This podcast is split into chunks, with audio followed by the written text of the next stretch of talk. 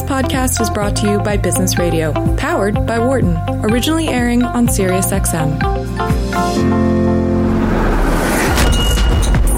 I'm a card-carrying Bayesian at this point. Ben Alomar, Director of Sports Analytics at E S P N. Mister Next to Big Poppy be like, you just one of us, man. That's kind of a big deal and shows you a lot about the randomness of sports. Rick Peterson, longtime pitching coach for the major leagues. This is Wharton Moneyball's post-game podcast. This is Cade Massey, host of Wharton Moneyball, and you're listening to our podcast. We air live on Business Radio, SiriusXM, Channel one thirty-two, every Wednesday, eight to ten Eastern. Enjoy this week's show. Solo today. Nobody from my crew with me. First time to do this, five and a half years into the show. Others do it. Eric does it. Adi does it. I figured I'd step up eventually. Those guys will be back. Some combination of us are back every Wednesday. You guys can join us. Give us a ring. one eight four four Wharton. That's one eight four four nine four two seven eight six six. Or drop us an email. Matty Datz will take your email right now, real time during the show or during the week. If you're listening one of the times we were replayed or listen on our podcast, drop us an email, businessradio at SiriusXM dot com. You can also hit us up on Twitter. Our handle on Twitter is at WMoneyball, at WMoneyball. We follow all of our guests. We tweet about the world of sports analytics. It's not a bad way to stay in touch with that world. You can also send us complaints, questions, observations, over, under suggestions for our final segment that we run every week. Um, we'll be real soon running into, instead of over, unders, we'll be calling football games. And the, as soon as football season rolls around, we'll be, we'll end our show with picking some games. We're about three weeks out from our college football preview show. Last couple of years, we've had a tradition of opening the college football season with a dedicated show, two hours on college football. We'll do that again. Our uh, our friend Ty Hildebrandt from the Solid Verbal is going to step down from about an hour north of here and join us in studio, do a, do a, do a co-host spot as he has done the last couple of years. That's coming up in about three weeks. And then, of course, the week after that, we'll break out the N F L. We got Mike Lombardi, I think, lined up for the show. He might even be coming in studio. It's going to be fun to have Mike around to help us open the N F L season. We got a little bit between now and then, but look, guys are out there playing football. Summer camps, or they call them fall. The cool kids call them fall camp. Fall camp opened for most college football teams last week. A lot of teams open on Friday, August second. People are not yet in pads. They have to go a few days before they get into pads. I think day five might be the first time that they can play in full pads. So they're just getting into real football. It's a fun time of year. This is the time of year where everybody thinks their team is going to be Going to be uh, good. They're going to make the playoffs or make a run. They're going to be competitive for their conferences. It's kind of a hope springs eternal moment. We could just spend the first half hour, Matt. I think we should do that on the you, you, the University of Texas Too Deep. I'm just going to break break it down. What else are we going to talk about? You just want to talk about Longhorns? Well, sadly, the Longhorns aren't one of the big faves for making the playoffs. They're about ten or so in the opening coaches poll. The season's shaping up to be what the season has been the last couple of years. In fact, it's even sharper at the top than it has been in the past couple of years. Alabama and Clemson, odds on, like way odds on favorite to make the playoffs. Even I think odds on to be the to be the to be the, the team that is the, the the title matchup that is. They expect that people that's a more likely matchup than anything else. I don't know where it is relative to the field, but it might even be preferred to the field for the actual championship. So, yeah, they're odds on to be the actual championship matchup. Not sure what it's going to take to break those guys up, but uh, after Alabama and Clemson, both minus six hundred to make the playoffs, which is way up there in probability. That's north of eighty percent, I believe. Georgia's just a little bit better than even money to make the playoffs at minus one hundred. And then we got a few contenders below that, the next five in order: Michigan, Ohio State, Oklahoma, L S U, and Texas. Couple of interesting things about that. Some of those teams play each other, of course. Ohio State has been running the Big Ten for the last few years. Urban Meyer rolling off of there. It's going to be interesting to see whether they can keep it going. A lot of folks think Michigan's going to finally step up. The Harbaugh's going to get them over the over the over the edge, up get the get the leg up on Ohio State this year. We'll see, but they have as good a chance to do that as they've had in a while. A lot of folks think they're the most likely team to come out of the Big Ten. By the way, Penn State is growing. They've lost. They lost a couple big guys. They lost an important coach, but they've been they've been stacking that roster every year, and Penn State's going to be competitive this year again. Oklahoma and Texas play each other. Of course, they do that every October in Dallas. They are, according to the odds, teams eight and ten most likely to make the playoff. And the, the team in between them, L S U, getting stronger. Coach O supposedly has a real offense down there. That's been a problem for L S U for a while. Defense, not a problem for L S U, but the forward pass, a little bit of a foreign concept down there, but they supposedly are, are, are bringing it on. They've got what looks to be one of the strongest team in a, in a few years. Can they get through Alabama in the West? Very, very unclear. But they're they're getting up there to give them the kind of competition that maybe Georgia gives them in the East. But an interesting feature of the schedule this year, L S U has to go across the Louisiana-Texas border to play in Austin, second week of the season. This is September seventh or so. People are excited about it. It's going to be a nighttime game, already the game of the week, and uh, it's the first of a home-and-home series with the Longhorns. So we've got a couple big tests between, we got a handful of these tests between these top ten teams. Of course, we don't know. It's Alabama, Alabama, Georgia. They don't have a regular season game. Those daggum S E C guys don't schedule each other every year. It's a little ridiculous. They have to make it to the S E C final. But we'll see Michigan, Ohio State at the end of the year. We'll see Texas, Oklahoma in the middle of the season, and we'll see Texas, L S U early on. What do the Heisman Trophy odds look like? Tua, of course, the favorite, but Trevor Lawrence right there with him. That's going to be a big battle. The two most impressive quarterbacks in the land, they're going to be battling it out long before they make it to the college football playoff and might see each other on the same field. They are going into the season both two, plus two fifty for Tua and plus two seventy-five for Trevor as the Heisman Trophy. There's another quarterback making a run at it. People think he might do well. He's an exciting prospect, Adrian Martinez. Is it in his sophomore season now? Maybe just his sophomore season, possibly his junior. He is playing for Nebraska. Nebraska, of course, has Scott Frost as their coach. He lit the world up down at U C F and then returned to his alma mater there in Nebraska. And uh, suggestions are that he's got Nebraska pointed in the right direction. Of course, there hasn't been much competition in the Big Ten West. It doesn't take a whole lot to, to, to get some attention out there. Wisconsin's been running it for a little while without any competition. Northwestern won it last year, but, you know, Northwestern was a totally middling team. They just didn't have anybody to beat, and so they end up winning the, the division. Well, Nebraska's coming on. Everyone thinks Nebraska's maybe not going to be there this year, but they'll be there soon. Adrian Martinez at the controls, Scott Frost as the head coach.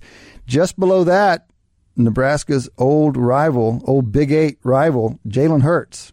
Fourth on the Heisman list. My goodness, this is painful for a Longhorn to see. Jalen Hurts, a transfer from Alabama. Of course, he goes into Oklahoma. Third transfer quarterback in a row to start for, hey, for the Sooners. Supposedly, he hasn't been given the job yet. Supposedly, he's having a fight for the job. But there's no question people expect Hurts to end up with a starting position there. So much so that he's fourth on the list for the Heisman Trophy. Justin Fields, transfer at quarterback, expected again to take the reins at Ohio State. Another very interesting candidate for changing schools. They need a new quarterback. He's at plus one thousand. Same as Hurts, same as Adrian Martinez, all sitting there at the tier below Tua and Trevor. Jake Fromm is in that tier as well. The Georgia quarterback, he won the starting spot early in the year last year, beating, beating out another highly touted prospect. With a year or two under his belt, is he a sophomore? Is he a junior?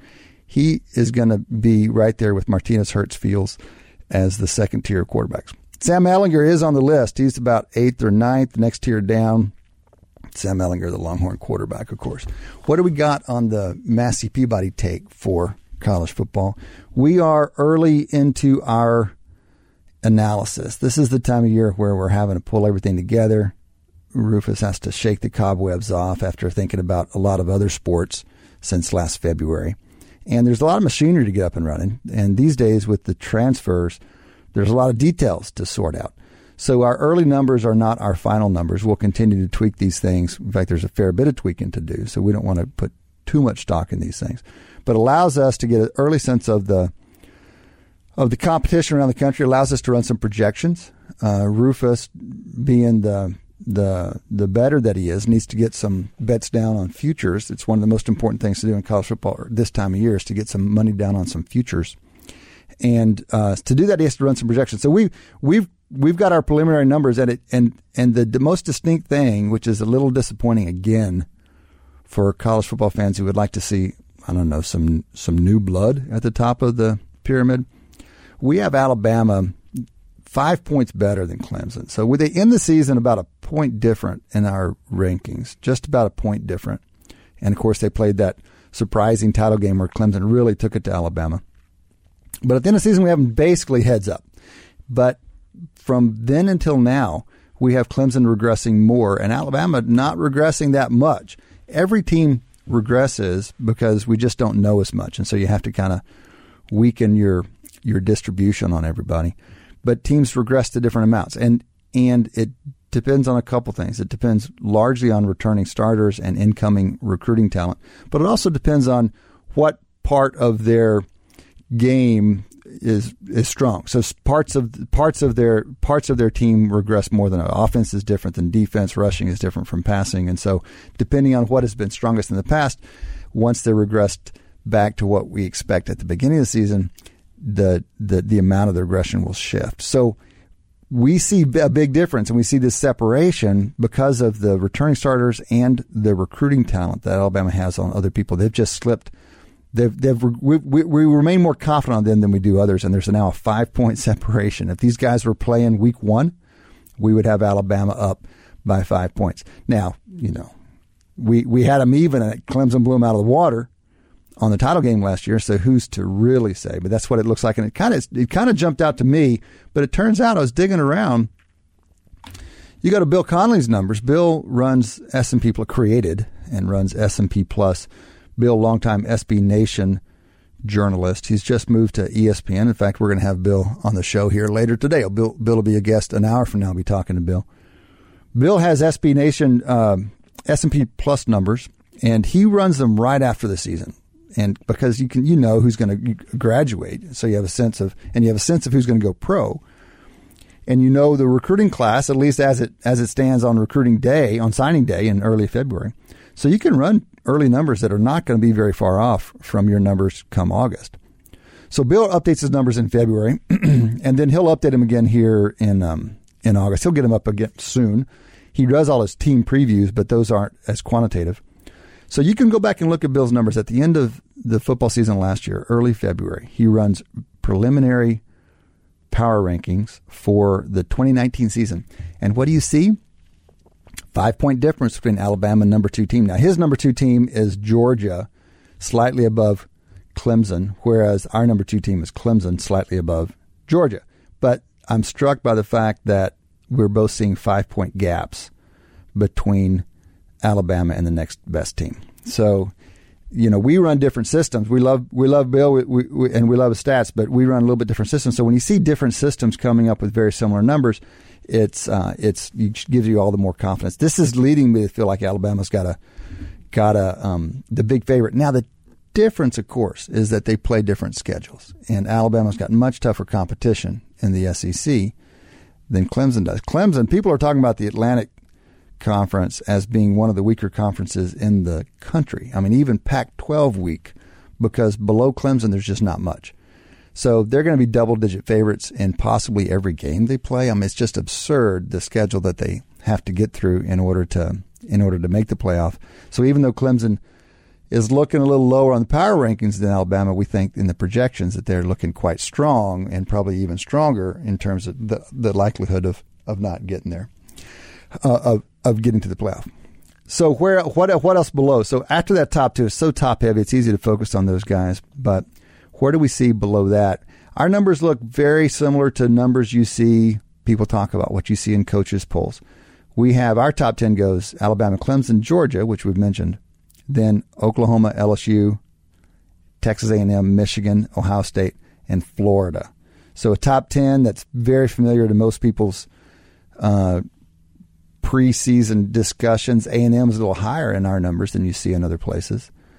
Uh, Florida is a team that supposedly is getting it back now. A lot of folks are talking about them being around that top top top ten, near the near the bottom of the top ten. They've just stacked the talent year after year, and everyone figures it's going to eventually get there. We have Notre Dame twelve. A lot of folks have Notre Dame up in the top ten now. Uh, Notre Dame, again, they've been kind of, they've made the playoff in, in recent years, but they haven't been terribly competitive at that level. They've played softer schedules in general, according to some folks, but they continue to stack the talent, and they may actually be competitive, top ten competitive this year as well. Jumping over to Bill's numbers, we'll have more chance to talk to Bill here in a little bit just to see how well that lines up. What does he have sneaking in? He has Mississippi State sneaking up a little high, higher than we do. Wisconsin sneaking up a little higher than we are. Auburn. Of course, Mississippi State and Auburn have that the curse of the S E C West. They have to they have to get through so much to get there. But they they like the team. They like they, they like the teams, and of course Mississippi State has a, a new coach down there, so that's gonna be that's gonna be a lot of fun to watch. So this is Wharton Moneyball. You guys can give us a ring if you'd like. One eight four four Wharton one eight four four nine four two seventy eight sixty six, or give us uh, email businessradio at SiriusXM dot com, or hit us up on Twitter at W Moneyball is the handle on Twitter. You can reach us there. You can follow our sports analytics guests. You can give us over under suggestions. Again, give us a shout. Running solo today, so I don't have my co-host to lean off. You guys have a question, give me give me a call. one eight four four Wharton. That's one eight four four nine four two seven eight six six. So what have I told you about college football so far? Well, it's probably at least as boring a, a forecast. Inevitably, it won't be quite as boring to live, but a little bit of a boring forecast. Why is it that Alabama and Clemson are so clearly ahead of everybody else? And it seems like with every year that goes by, they get a little more separation. Why are those programs different? What's going on there? And why have the dynamics changed in college football? This is something that Adi Weiner and I have been working on a little bit, and we're going to do some more work on it. So hopefully we'll be talking with you about it here in the in coming months. But we're, we've got some ideas on why that's happening. We're trying to look into the numbers on why that's happening. It's a terrifically interesting question. We consider and whinge all we want to about the separation. Things getting a little boring. Last season, people feel like it's just a little bit too chalky for our tastes up until the title game, of course. But no one's really been talking about why. Why is so? It's, it's sure Saban's amazing, Dabo's amazing, but is that just it? Is it just the fact that we've got two coaches that happen to be kind of generational talents, more than generational? Saban may be the greatest college football coach of all time, or is there something else going on? What else would it be? So it's an interesting question to ponder. Meantime, let's get back to the summer camps and see what players are going to do and keep our excitement going on for college football. About three weeks out, three weeks out, we'll be talking about. Three weeks out, we'll be talking about week one. What about on the N F L side of things? A lot of chatter these days. They are also in camp, of course. Everybody's everybody's getting camp reports out. A lot of quarterback battles around. We've got uh, some holdouts. Very interesting holdouts going on in Dallas, for example. Ezekiel Elliott. What's your position on the Elliott holdout? People, listeners, you got a position on that? If you're a stats head, you know the conversation these days has been all about how running is overrated. That you, it's just not. I mean, look, we've been we've been heading this way for a long time, but it's becoming gospel among the analysts anyway that running is overrated. You know, when we did our our initial research on the N F L draft umpteen years ago, one of the things we found, we looked at the value of positions. Uh, uh, player positions at different points in the draft, and the, the the early contracts that N F L players have to sign, the rookie contracts, are suppressed. There's a rookie cap, and because of that, the expected value of a player, all players drafted everywhere at every position, the expected value is positive. So if you consider the value they get on the on the playing field versus what they have to pay in, in compensation, it's positive. And you can look at you can look at that same question by position. If you draft a wide receiver early versus middle versus late, what's the expected value of that acquisition? And it's positive. It's positive for every position at every point in the draft, except for running backs at the top of the draft. And we pinned that down. This is probably early two thousands, maybe two thousand four or so. And the rhetoric around running backs have only strengthened since then. And our friend Josh Hermsmeyer recently put a nice piece up on five thirty-eight. Josh has been writing for five thirty-eight for the last year or so. And he has a terrific article up there on the Ezekiel Elliott holdout. So Elliott, high draft pick, you know, like number four or so coming out of Ohio State for the Cowboys. Cowboys all about establishing the run. A little bit of an old school philosophy down there. They've used him probably about as high volume as anybody in the league. And he wants to hold out and be paid a little bit more. So a few weeks ago, the Cowboys were talking as if they were willing to pay him a great deal. More recently, it's looking like a stalemate, so we need Josh to weigh in on this. Josh is an analyst. He's uh, he's at the front of this conversation about the value of running versus passing. He's a pretty big advocate on passing. He's done some analysis talking about how better teams pass in traditional running situations. So, for example, first and second down with more than four to go. This is a situation where these days, given the offensive setup and given defenses, given technology, these days passing seems to be advantageous, but traditionally you run early in the early in the downs. So his analysis shows that better teams, teams more likely to win, controlling for all the right things, are more likely to pass in those situations than to run. But more than that, Josh went into a breakdown on, on Ezekiel Elliott and whether he's worth the money that he's holding out for. And it, it, it, so most I just want to recommend this article because it's such a fine example of sports journalism these days, sports analytics journalism these days. So the article is Ezekiel Elliott is not worth the money he wants. This is a few weeks old now, but it's still relevant. This is Josh Hermsmeyer on five thirty-eight. And he just does a great job of breaking down, you know, basically running back analysis these days. He he gives them the benefit of the doubt by saying, hey, you know, running, sure, sure, sure, passing matters more overall, but maybe in certain situations, running matters more. So situational football. This is a this is a phrase that people like to kick around. Situa- you gotta gotta pay attention to situations. You gotta gear your scheme for situations, your personnel for situations, to evaluate players by situations. So this may be overdone a little bit, but it's important to at least consider. So Josh goes into this and says, okay, there are a few situations where running seems especially important. One is when it's late in the game, you're trying to run out the clock. Another is when you're in the red zone. So as you get closer to the other team's end zone, it's harder and harder to pass the ball. The space that the defense has to defend is compressed, and so they can defend it more efficiently. So yet more and more important to be able to run the ball. So yeah, so red zone rushing is important. End of game, round of the clock rushing. And then he talks about just, you know, when you need four yards or something and you're not in the red zone, so between the twenties and you need three or four yards, this is a situation where it's very common to run and it's helpful if you can convert those downs. And so he looks at that situation as well. What he finds is that Elliott is positive in all these situations. He's an asset. He's, he's more successful than, than, than, than average, but he is very low relative to his peers. So if you look at where he ranks, he in, in he's he's never at the top of the charts. He's nowhere higher than the middle of the charts, and sometimes he's as low as twenty-six or twenty-eight in the league. In even these situations where he's supposed to be especially valuable, so it's it, it, that's not even comparing him to people who are drafted at the same position, because very rarely is a is a running back drafted that highly. So Josh's numbers are showing very low draft picks performing very well, better than Elliott in all these situations. And it just reinforces this story that running backs, you may not like it, and it may not be it may not be something you want to say. It may not be something that you, you love about the N F L and and running backs, because they've got such a great tradition in the N F L. But it looks like they're just remarkably replaceable. And so when these running backs like Elliott or Le'Veon Bell last year hold out, they're holding out for something that just isn't isn't appropriately rewarded anymore. Josh went into the details of the salary cap and how much of a team's roster is typically allocated to running backs. And I don't have the numbers directly in front of me, but it's relatively low, four, five, six percent, something like that on average, is allocated to all of the running backs on a team's roster. And the Cowboys are looking at something like twice that. And this is a really...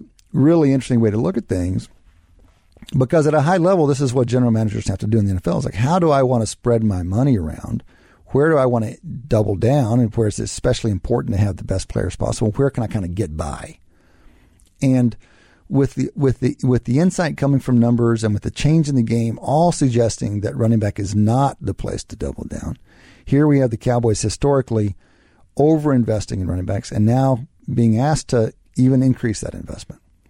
So all in all, I think it's a terrific, Josh's article is just a terrific analysis of this particular situation. But in analyzing this particular situation, he illuminates the running game more generally, the child, the personnel um, resource allocation problem that, that general managers have more generally. And he does it, of course, while writing very, very nicely. So, I, I again, push you towards that article. It's a great way to catch up on what's going on in the N F L, especially around the running game. Great way to be exposed to Hermsmeyer's work. What else in the N F L? What do we know about who's favored around around that league? Of course, they're about a week behind the N F L. They're about a week behind college football. And we do not have Massey Peabody numbers up yet. Uh, there are some numbers people are kicking around. The betting markets, of course, are wondering about what teams are going to do. They everybody wants to jump in, even this time of year, on what teams are going to do. Over-under totals, the, the win totals are posted for various teams. And there's a nice piece, again, five thirty-eight. We, we despite appearances, we are not affiliated with five thirty-eight. We just have a bunch of friends up there. Mike Salfino. Mike is a longtime friend of, of ours and a friend of Massey Peabody's. And, in fact, he's guest co-hosted here before. And Salfino has a piece up on five thirty-eight on teams that will go from last place in their division to first place in their division, which, of course, would mean they'd make the playoffs. The first place team in each division makes the playoffs. The the idea, the premise, the starting place is that the N F L is volatile. This is maybe the opposite of college football, which seems so not volatile these days, especially at the top. But the N F L teams are bouncing back uh, around remarkably year to year. Some franchises seem to seem to avoid that.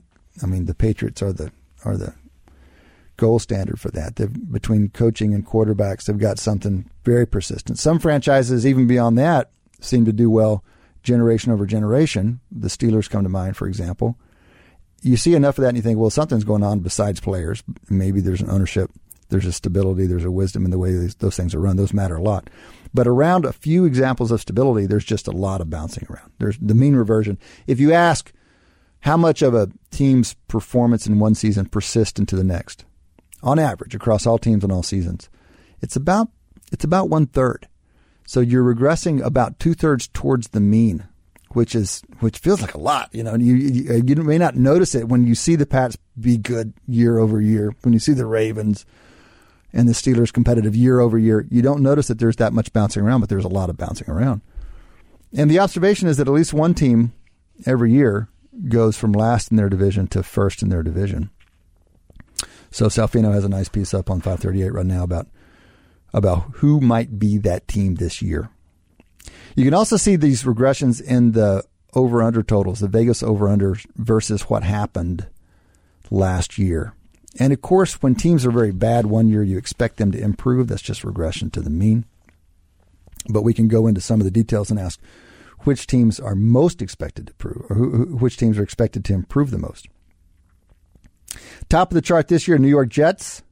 People have been waiting for those guys to come along for a while. Sam Darnold is coming into his second year, second year.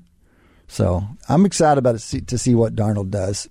Quarterbacks have a hard time in their first year. They just do. Pat McCom- Pat Mahomes had the benefit of sitting out for a year. Famously, Aaron Rodgers sat out for a couple of years. Famously, Peyton Manning was bloody awful in his first year. I mean, there's just a huge adjustment. Baker Mayfield, breaking the mold, looked pretty good last year, but historically it's been a hard thing to do. Darnold thrown into it, not a whole lot of surrounding cast. Can he pick it up? Can he pick it up? The mar- the betting markets think they might go f- as high as seven and a half. The over-under on those guys is seven and a half after winning just four last year. So the Jets are top. top of the market for improvement in win totals. Maybe no coincidence that Salfino decided to write about that. He's a Jets guy. Northern Jersey, he's a Jets guy. Maybe that caught his eye. Let's do let's do an article on it. In the next half hour, delighted to have Herman Pontzer join us. Herman, speaking of Twitter, can be followed at Herman Pontzer. Pontzer's P O N T Z E R. We're talking to Pontzer because of an article that he co-authored in Science Advances this summer. Pontzer is an associate professor of evolutionary anthropology at Duke University. He's also an associate research professor of global health at the Duke Global Health Institute. Pontzer works with lab and field research to investigate the physiology of humans and apes to understand how ecology, lifestyle, diet, and evolutionary history affect metabolism and health. Herman, welcome to Wharton Moneyball. Thanks for having me on. How you guys doing this morning? We're doing fine, doing fine. Delighted to have you. Where are you calling in from this morning? Uh, I'm down in Chapel Hill these days, but I grew up in western Pennsylvania, so... But I'm, I'm still happy to talk to somebody from Philadelphia. That's okay. Yeah, I don't know. You're a long way from Philadelphia. Is it? It is Pennsylvania, and we're all one state. Kersey, sure. You're from Kersey, P A, which is outside of Pittsburgh. I gather that you grew up, maybe still are, a Steelers fan.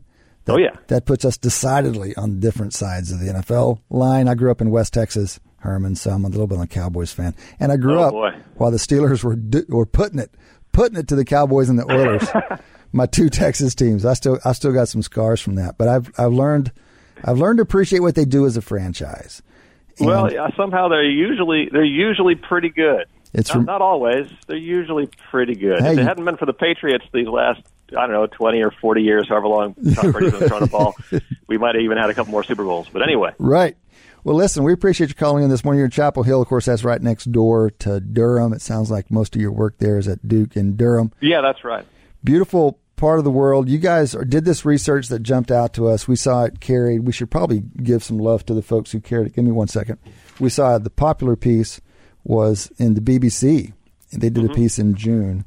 And, of course, the article is in Science Advances. But it's the title of the article. Let me just really read it to folks. Extreme Events Reveal an Elementary, I'm not sure if I'm saying that right, elementary, elementary limit on sustained maximal human energy expenditure. What jumps out to me is you're saying there's a limit. You know, we, we'd like to talk about pushing limits. We'd like to talk about the psychological limits mm-hmm. that are merely psychological. And you're saying, fine, fine, fine. But there is actually a physiological limit to the energy you can express and still, and still, you know, sustain life, essentially. And so That's we want, right, yeah. we want to hear you talk about your motivation for the research and how you did it. We've gone through the article. I have a number of questions for you, but just kind of set the stage for us. Where are you coming from with this, and broadly, how did you go about answering this question? Sure, sure. So, you know, I'm, like you said in the beginning, I'm interested in how the body works and how it got that way evolutionarily. And one of the things that we focus on a lot is energy expenditure in my lab, because, you know, life is a game of turning energy into babies, basically, at that fundamental level. All right. Uh, And so um, we, we focus a lot on, on how people and other organisms spend energy, so we're really good at measuring that. Um, and then, in the, I guess it was two thousand fourteen, uh, Bryce Carlson, who's also a co-author on this study, um, approached me at a conference, uh, an academic conference, and he said, hey, we're going to have people run across North America um, a marathon a day for, you know, five months, and do you want to measure energy expenditure for those guys? Uh, and, and girls. And I said, yeah, absolutely. That sounds like too much fun to pass up. So, Herman, real quickly, um, you, you said, so Carlson is a researcher at Purdue, right? And you said, he, we're going to have, did they, did they arrange this race for the purpose of studying people, or did somebody else, the crazy ultramarathoners, decide to do it on their own? Yeah, no, no, no. That's, that, this idea came from the crazy ultramarathon world. Okay. Um, and Bryce, who, so Bryce has actually dropped out of academia now, and now does he's a full-time ultra guy. He just okay. rode across. He rode his own one-man rowboat. It doesn't look like a rowboat. It looks like a spaceship across uh, the North Atlantic solo last year, oh, for wow. example, okay. for fun. Um, okay. So he, he's an, a really fun but pretty intense guy. And he, so he, he arranged the science part of this big effort. Of course, other people were arranging the actual logistics of the race and organized it. Um, but he was in charge, because at the time he was an academic, he was in charge of the research part. So he got me to do the energetics bit, some other people to do some other parts of, of it. And we, we measured energy expenditures, so calories burned each day. From we started with right before people started with the race, so we kind of had a baseline measurement. Um, and then we did the first week of the race when they're running a marathon a day, which, as you can imagine, those calorie expenditures were really, really high. And then, um, and then we did at the end of the race as well. Twenty weeks later, we did. We caught the end of the race when they had gotten to D C. So they ran from Los Angeles to D C over the course of five months, um, three thousand miles, I think. Something like yeah, that. it's just it's just absurd, it's mind blowing. Yeah, you, you, it's like you said. You're running a mar- if let me see if I can remember. It's in the paper, but it's a marathon a day, six days a week for right. four months. Four to for six five months. months. one hundred forty days. one hundred forty just, days. So it ends up yeah. Being, I guess it's not quite five months. Something. Yeah, just remarkable. So, a couple of methodological questions. We're, we're going to yeah. we we we're got we we're, we're going to do one paper on this half hour, so we've got time to get into it. But I, there are a yeah. couple of details that jump out and, and I think are interesting. One is, and this this isn't as hostile a question as it sounds. It's a genuine question. The yeah. sample size you have is quite small, and I think it's oh, sure. I think it's just a different a different world and a different methodology in this research space than, say, in psychology. And and sample oh, yeah. size has become like a really big deal in the replication crisis. So when you read the paper and you say, we measured six athletes, That's you know, right. as they did this thing, and then we got additional measures on like three of them. How, yeah. how am I supposed, as a social scientist, this is a physiological thing, as a social scientist, how am I supposed to think about sample sizes of that that size? Yeah, well, you should be skeptical, because we should all be skeptical of everything, right? So that's fine. True. Uh, uh, so, and this is actually kind of gets to the broader point of the paper. So um, people have been trying to measure, you know, the limits of human ability for a long time in, in, in different ways. Uh, and always, always, always, when you get out to the tail of the distribution, there's fewer people out there, right? Right, right. So if you, in anything, so the more extreme you want to measure, the less you're going to have available to measure. Yep. Uh, the smaller sample. And so what had happened is over, I think, the last thirty years of people trying to do this seriously, you've got two dozen maybe uh, really good studies, but they're all kind of these snowflakes that are out there, and, and nobody had put them together before. Mm-hmm. Uh, and so together, these couple dozen studies end up being a sample size of, you know, dozens of people, which again, in, in bio- biological world, uh, dozens is fine. You don't need hundreds. Uh, so uh, the, the, the precision and the accuracy of the methods is such that the reliability is such that you don't need hundreds. You, you, dozens is okay. Right. It is nobody, a fundamentally nobody, it is a fundamentally different enterprise, what you're doing in social science. Is. There's less That's noise in the measurement. That's right, but nobody had even gotten dozens before okay. because it's not possible with these crazy, uh, you know, efforts. And so, um, what, what our study does is it says, wait a second, okay, we have these six, but what if we put it in the context of all these other studies, and we use all those studies, six or ten or twelve people at a time, and we can use that to kind of lay out and map out the boundaries of human ability. And when you do that, you have a much more powerful analysis, of course, right. because now, instead of having six people doing one thing, you've got dozens of people doing all sorts of events, and you can realize, oh, my God, they they form this really sharp boundary, this limit, sort of human envelope of what's possible. So that that's the sample size issue. If it was just the six from this study, yeah, I don't think we'd have uh, as much to say. Oh, got it. Got it. Okay, so there's two answers to my question. One is, look, it's different in, in, in physical science and physiology than it is in social science. There's much more precision, so we don't have to mm-hmm. have as big. And the other is we're we're actually – adding these data to other data from other studies in order right. to draw this bigger curve. So one yeah. other methodological, well, it, we'll get to that second question in a second, but give us the, you're going to talk a lot about about metabolic scope or, or the basal metabolic rate. Mm-hmm. And then you're going to, you're going to, you're going to use that. You're going to be talking about multiples of that as the fundamental, you know, summary of your research. Can you tell us what that is? Yeah. So, um, We we have two measurements basically here. We have a measurement we call total energy expenditure, which is the all the calories you burn in a twenty-four hour period. So that's everything you've done in twenty-four hours, all the work your body's done, all those calories. That's total energy expenditure. Mm-hmm. Um, and we've got basal metabolic rate, which is the rate, the calories per hour that you're burning at your body's sort of lowest energy expenditure point. So usually you can think about it basically while you're sleeping okay. or right after you've woken up. That's okay. your basal metabolic rate. And of course, your metabolic rate goes up and down over the course of the day, depending on how active you are and what you're doing. Yep.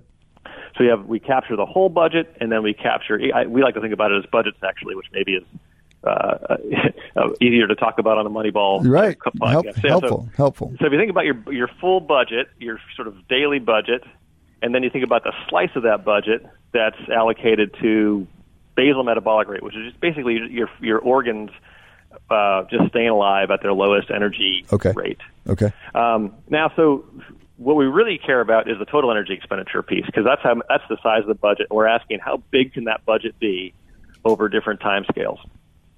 But the problem with just looking at just the absolute number of calories per day, that total energy expenditure number, is that there's um, a correlation, a covariation with body size. So just by virtue of having more cells in your body, if you're a bigger person, you'll, you'll burn more calories every day. Okay. If you're smaller, you'll burn fewer. And so when we compare, when we do that, you know, what I was talking about before, we take all these different studies, all these different people, we, we put them all into the same data set, um, we have to correct for body size. And the easiest way to do that is to uh, use basal metabolic rate as our as a denominator and take the ratio of total to basal. Got it. Because basal metabolic rate also changes in the same ways with body size. So that ratio, it's you can get hung up on that ratio of total energy expenditure to basal metabolic rate. I would say just think of it as calories per day. Yeah. And just know that when we talk about that, we've done it in a clever way that uh, that deals with the body size issue. Okay. So if I, take me through you, the basal, because basal metabolic rate is resting. Yeah. So my normal day, I'm gonna I'm gonna have some multiple of that. It's not gonna be that unless I'm in no, a coma, right. presumably. So, so the, what's a yeah, normal so day gonna be? A normal day for a normal person is about one point eight okay. times your basal metabolic rate. Okay. And then what you go out to do is you say, look, this this has been shown, people have said the max is, you know, seven or the max is five yeah. in these various studies. And I think mm-hmm. the starting place for you guys was, well, it kind of depends on how long you're doing that thing. And the longer right. you, the longer you're doing it, the less you can afford to overspend your budget. And so mm-hmm. if you're doing something for a very long period of time, you're, the max is going to be quite a bit lower. This is the overarching idea, right? That's exactly right, yeah. So that's when you when you draw out, you make a plot, how many calories can you burn every day and how long can you maintain that for? Mm-hmm. And you end up making a very uh, sort of a sloped ceiling there where if, if you're doing a triathlon, you can go, you know, about ten times your basal metabolic rate, something like that. Um, but if you're doing something like the Tour de France, then you're stuck at four to five times your basal metabolic rate. Right. And those people, you know, think, another way to think about it is those those Tour de France riders who just finished up, if they could have done seven times their basal metabolic rate, they would have finished two days early and, and won by, you know, by leaps and bounds, but they can't. As, as hard as they can push themselves, it's somewhere between four and five times their basal metabolic rate. They can every do day they can do long. it they can do it harder for a short period of time, but That's then right, they pay they, they pay a cost of some kind. Yeah, they'd blow up and they, and they wouldn't finish, or they would be so slow the next day that they'd be uncompetitive. Mm-hmm. Mm-hmm. Okay. So give us an example of some of the, you've just mentioned a couple, but you put together, you, one of the neat things about the study is that you put together a variety of activities, which is going to help you identify the mechanism that limits these things. So give us an example of the variety of activities that show up on this curve. Yeah, so um, we had this data from the people who ran from Los Angeles to D C, and we want to put this in context of everything else. Um, and so we did, uh, I just I just went into PubMed and, and Web of Science and everything else I could find, Google Scholar, everything, to look for every measurement I could find of all the highest intensity, longest lasting uh, events that have ever been measured. And so we've got um, tri- Ironman triathlons, we've got the Western States Ultramarathon, we've got the Tour de France, we've got uh, people who've, who've trekked across Antarctica to the South Pole. Um, we have uh, the guy who just broke the Appalachian Trail running record. Um, we have a, a, some crazy guy who did thirty-one triathlons in thirty-one days or something like that. Um, okay. And, of course, and the, the, the kicker is if you want to know, you know, okay, what's the longest-lasting, hardest event anybody's ever done, that's pregnancy. That's like the longest. That's two hundred seventy days right. plus of, you know, high metabolic rate. And so we couldn't find anything that was that long, and okay. that was any harder than that, and so that, that ends up being sort of one of the bookends of the of the data set. So help me make sure I understand. So you're relating pregnancy to these other endurance events, ultra yeah. marathons, repeated triathlons. Tell us m- more about that. So I don't. Most people don't. I mean, people know pregnancy is hard, especially those who have been pregnant, but people yeah. don't generally think about that as a nine month endurance event. But that's exactly what you're calling it. That's exactly right. So um, the you know the, the machinery. So so one thing is, it's interesting, isn't it, that all these really different activities end up on the same boundary. They all push our body to the same limit.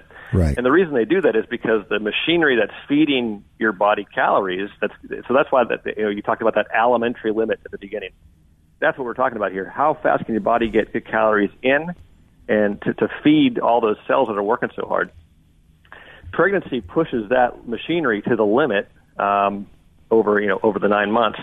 And so uh, since the limit seems to be this machinery that's able to fuel the body, it kind of doesn't matter what it's fueling, right? It doesn't care. The, the, the energy supply side doesn't care too much about what it's supplying for. Right. It just knows, well, I've got this, you know, it doesn't know anything. It's not conscious, but it, it, it doesn't, you know, it doesn't care what it's supplying the energy for. It just knows I, I can't do more than this for this amount of time. And that's the limits, and, and here you go. Mm-hmm. Mm-hmm. Okay, fascinating, and I'm sure women around the world will be happy to know that that's the way you think about pregnancy, because that's the experience they're having, and many of us fail to appreciate it. But that's yeah. kind of the far end of, you're basically saying because it has to last so long, yeah. the, you can afford to overspend your energy budget by less there. So you end up with something like a two point two or two point five. What is it there? That's right. So, so pregnancy ends up being at about a two point two times your basal metabolic rate. If it was much higher, it wouldn't work. because um, the other thing we found is that if you go above about a two and a half times your basal metabolic rate, so for most of you people listening, that would be somewhere between four thousand to four thousand five hundred calories a day. If you go much above two point five times your basal metabolic rate, your body actually can't get calories in fast enough to replenish what you burned each day. Right. So pregnancy has to be below that window because, of course, in pregnancy, by rule, you have to be able to gain weight. Right. Because right? you're growing, you're growing, uh, you know, another organism. Uh, so, you know, to do that, you have to be below the limit where you're just a replacement. You have to be where you can actually add more right. calories every day than you burned off. Right. Um, yeah, yeah. So, so you can go above that ceiling for a while. You can go above that two point five for a while, like we said with the Tour de France. But you're burning, you're burning your stores as you do that. So it's not really sustainable forever. Mm-hmm. Mm-hmm. We're talking to Herman Pontzer. Herman is an associate professor of evolutionary anthropology at Duke. He's also at Duke Global Health Institute. He's a co-author of a new paper as of this summer in Science Advances, which establishes, finds an interesting regularity, the, the, the true limit to how much energy we can expend um, over any period of time. So there's a there's an envelope, there's a limit. It's a crisp, as he says in the paper, a crisp summary, a crisp limit to what we can do. And you make a few interesting observations here. I want to follow up with a couple of Mm-hmm. a couple of questions. When you just mentioned the Tour de France, yeah. and it is one which you note, and I wondered whether you were kind of um, doing it in a subtle, intentionally subtle way, like maybe the New York Times writers do sometimes. Um, let me just read what you say. You say, first, in at least two studies, Tour de France cyclists and elite Nordic skiers, subjects maintained metabolic scopes of three times and to five times basal metabolic rate without substantial weight loss. So this is what we've just been talking about. They're overspending mm-hmm. their budget. And if they go above two and a half or something, they're supposed to lose weight. And, yeah. you're, and you're saying, well, in these two observations, these two studies, they're small participant observation, but there's a couple of, you know, these are well-known mm-hmm. sports, endurance yeah. sports, Tour, Tour de France and elite Nordic skiers. They managed to do that and not lose weight. And you say, you say, while neither group exceeded the apparent sustainable limit, but the, the limit that you're drawing this curve, it's unclear whether the above average energy intake reflects, quote, special nutritional strategies or individual biological variation. That sounds like you're, that sounds like you're right on top of everybody's suspicion about the Tour de France. I'm just curious whether they're, they're doing something that allows something, maybe it's legal for all I know, but yeah. this, what are these special nutritional strategies that might allow them to be at the absolute limit of what they can do, but they're also at the limit without losing weight, which is they're not supposed to be able to do.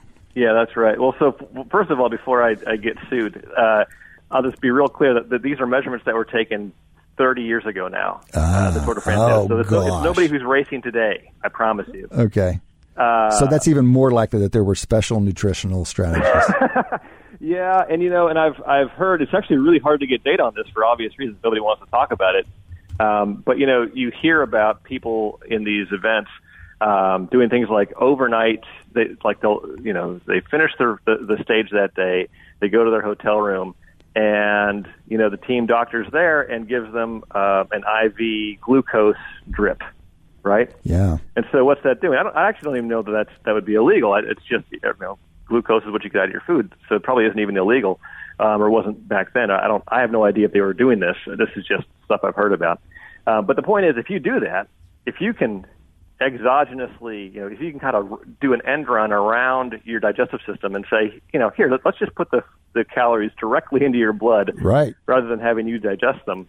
Um, then yeah, that that's exactly how you would, you would get around this elementary limit. So. Well, so um, So I would actually, what I would love, and if anybody who's out there wants to do it um, and knows how to, how we can do this, I would love to, to do these tests, you know, sort of non-judgmentally, just to know the science of it. Uh, but anyway, well, so the the other sport you that, that matches that is the Nordic skiing, yeah. and, but the yeah. other alternative that you suggested was, you know, special genes of some kind, and so right. So it's also possible that the people who are at that elite level and have found themselves, you know, doing better than the thousands of other people who have tried and somehow just do better in these long races are people whose digestive systems are just fantastic mm-hmm, and, mm-hmm. and, you know, at the outer limits of what the human body can digest.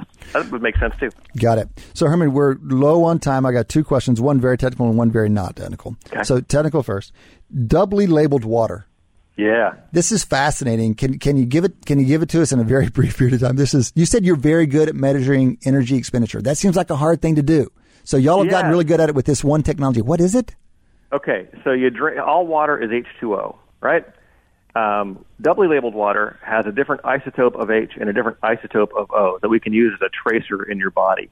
So you drink this isotopically, isotopically enriched water, um, and we can watch those H's and O's flush out of your system by taking urine samples after that. And you flush all the H's out with your urine and other water loss, you'll lose all the O's as both the water that you lose, H two O, but also as the C O two that you breathe out.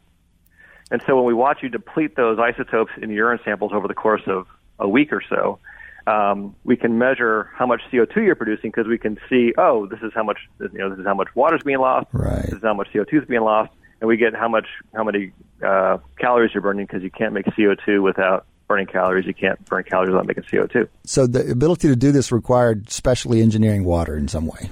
Yeah, this you the... have to get isotopically enriched water. Mm-hmm. It's it's totally it's not like. Uh, radioactive or anything like that. It's, it's totally stable and fine. Yep, it's yep. a trace, you know, but it's, uh, yeah, and then we have to bring it back to the lab and, and put it in a mass spec and uh, Amazing. get those ratios. So Amazing. It's technically cool. It's, and it's, it's, it's the gold it's, standard for doing this stuff outside the lab. You can't you can't right. get calories per day outside of the laboratory otherwise. Right, and it's, and you can do it now with non-humans in some. You just, you know, if you're able to get urine samples from apes or whatever, I assume that's part of it as well. Yeah, that's right. We've done we've done chimpanzees and gorillas and orangutans and bonobos and everybody. Herman, what do you think? I mean, this is fascinating, ridiculously interesting, especially relevant to these endurance athletes. In the yeah. last thirty or forty-five seconds here, what do you think the main implication is for the average person who, who may not be in, in participating in these sports? Yeah, well, I think, you know, maybe not the average person who's not, uh, you know, exercising a lot, but if you exercise a lot, and if especially if you're really excited about running marathons and ultramarathons, and you have some really ambitious training schedule that is going to last you for weeks or months, that ceiling, that long-term endurance ceiling is relevant to you. Mm-hmm. Because if you're on a training schedule that works for a week or two weeks, that doesn't mean it's going to be able to work for you for a month or two months, mm-hmm. right? You're going to eventually hit that ceiling potentially. Mm-hmm. So you got to listen to your body, realize those limits are real, and, uh, you know, adjust accordingly. Terrific. And we've heard more and more in sports science the importance of rest, and this is, fits yeah. very well with, with that kind of evolution. Listen, Herman, very much appreciate your taking the time to be with us this morning. Very cool research. We wish you the best with all of it. Thanks for having me. It was really fun. Absolutely. Herman Pontzer. Go Steelers. Herm, go Steelers. Herman Pontzer, Associate Professor of Evolutionary Anthropology at Duke University. You can follow him at Herman Pontzer. That has been the second quarter of Wharton Moneyball. We still have two quarters to go. Come back and join us after the break. You're listening to Wharton Moneyball on Business Radio.